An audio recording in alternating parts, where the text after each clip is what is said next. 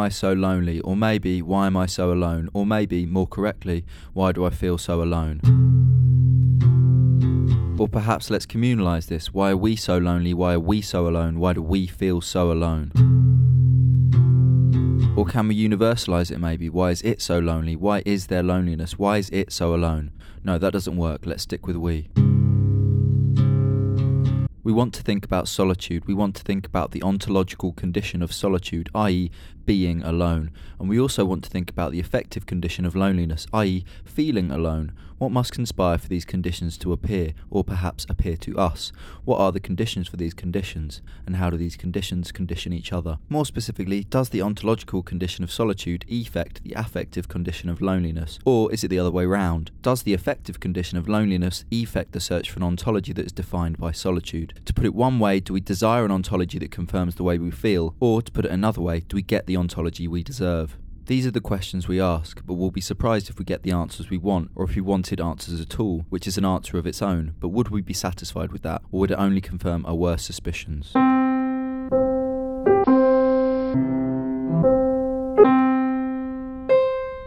An interval is the gap between two notes in a scale. Intervals can be measured in ratios between the frequencies of the notes. So an octave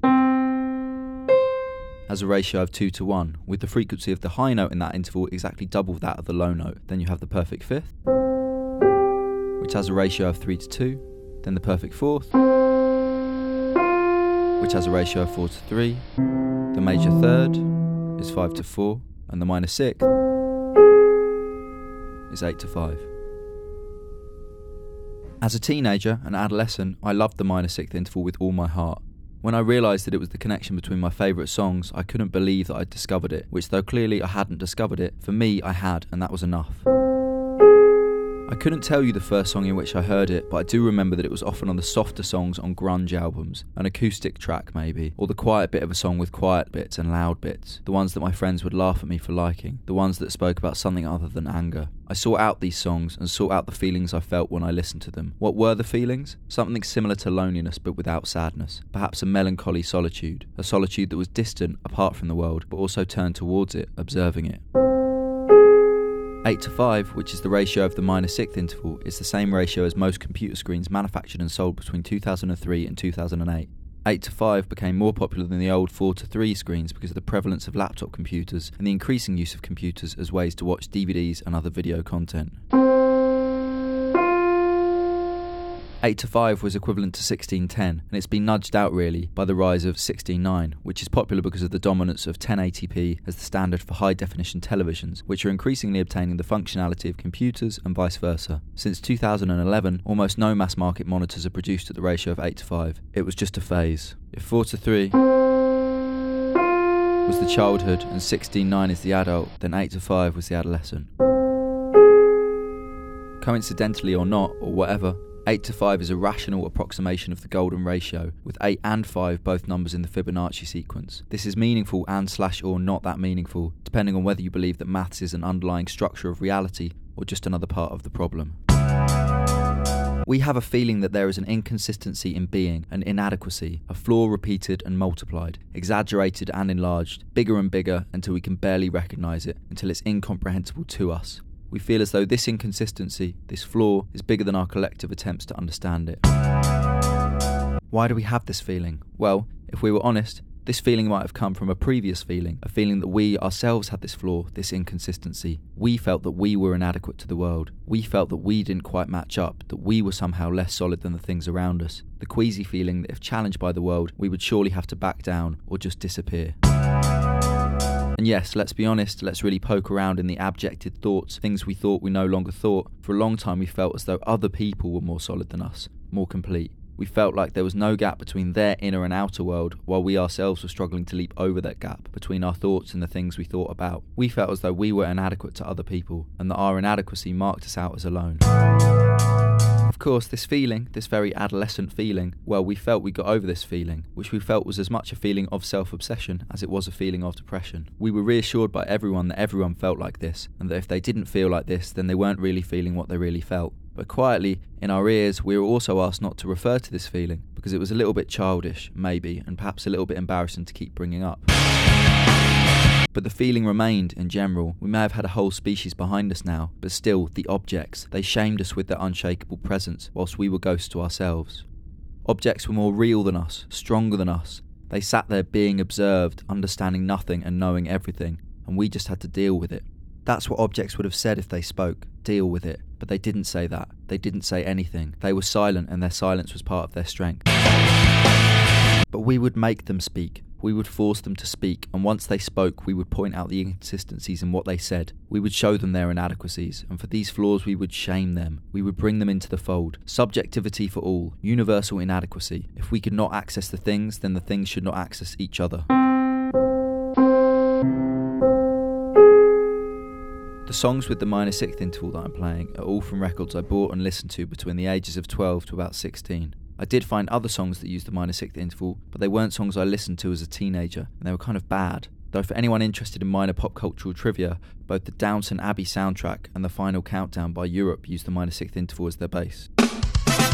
Another piece of pop cultural trivia the soundtrack of the TV police series The Bill uses the minor sixth as well. For some reason, it was written in a jazzy time signature of 7 8, and it also had a crazy synth solo at the end. When the theme tune was updated recently for a new series, the time signature had changed to the more standard form of 4 4, and they got rid of the synth solo.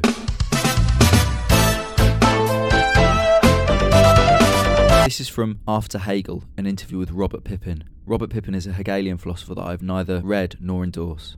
He says, This kind of critique of human subjectivity is essentially the result of those Paul Ricoeur called the masters of suspicion Marx, Nietzsche, and Freud. These are the first to suggest that the domain of conscious intention, decision, and judgment is merely an appearance, while the true determinants of what we take ourselves to be consciously determining are actually inaccessible to consciousness. The domain of conscious attentiveness is a kind of illusion, a pretension to run the show of our own lives, whereas it is actually some manifestation of the relation between the mode of production and the relations of production in a given society, or the will to power, or the unconscious. What post structuralism did which is essentially a post Heideggerian phenomenon, is intensify the skepticism about the possibility of running any show by destabilizing the attempt to identify these so called true forces of determination the unconscious, the will to power, economic relations of class, and so on. Such an intense skepticism that we could ever come to any determination about those latent forces leaves one in a condition of complete indeterminacy, a floating signifier. The minor sixth interval is used a lot, it's not as common as the perfect fifth, for example, but within pop music particularly, it's pretty standard. The songs I liked best were the ones that used the minor sixth interval to the exclusion of all others. Lou Reed famously said that two chords was fine, but with three you went into jazz. And though he might be overstating the case for simplicity, you can get what he's on about here. Something about discarding complexity in favour of focus. If adolescents are good at one thing, it's focus, and particularly focusing on how they're feeling. They don't focus on their feelings in an analytical way because I guess teenagers are solipsistic. My mum would have called this kind of focus wallowing. But it's this solipsism that gives them the focus to focus on the otherness of the things that they feel.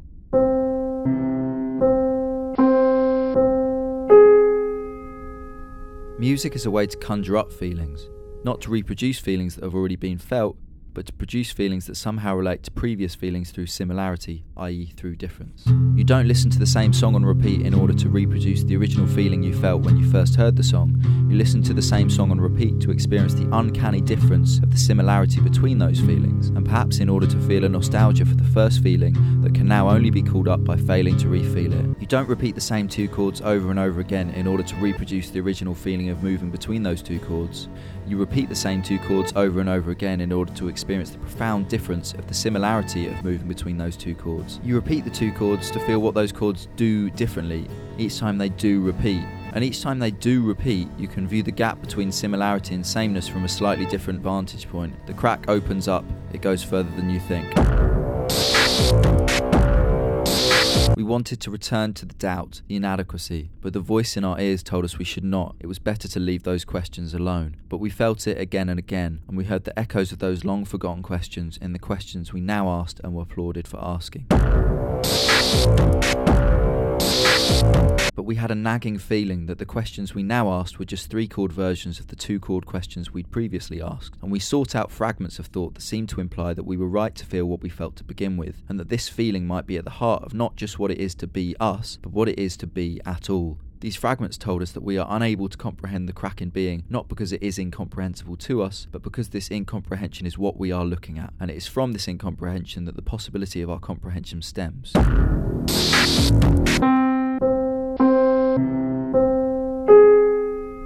I wouldn't seek out songs which use the minor sixth interval, not anymore, not to the exclusion of all other intervals.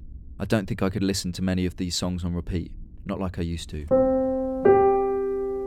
I still search for the feeling I felt when I used to listen to these songs, but I no longer search for that feeling in music. These days, when I do feel it in music, it's a pleasant surprise, and part of the pleasantness of the surprise is the feeling surprised part, as if I no longer have the ability to access my solitude in the way I did when I was a teenager.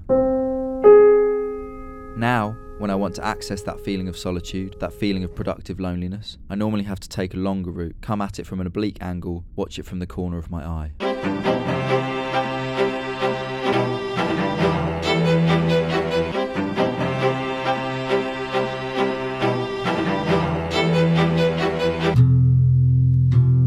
It's no good just telling us that we're lonely. We have to be ready to feel something like what you feel and feel that these feelings are different and that this difference is something we share. In that way, we can be lonely together, equal in our solitude.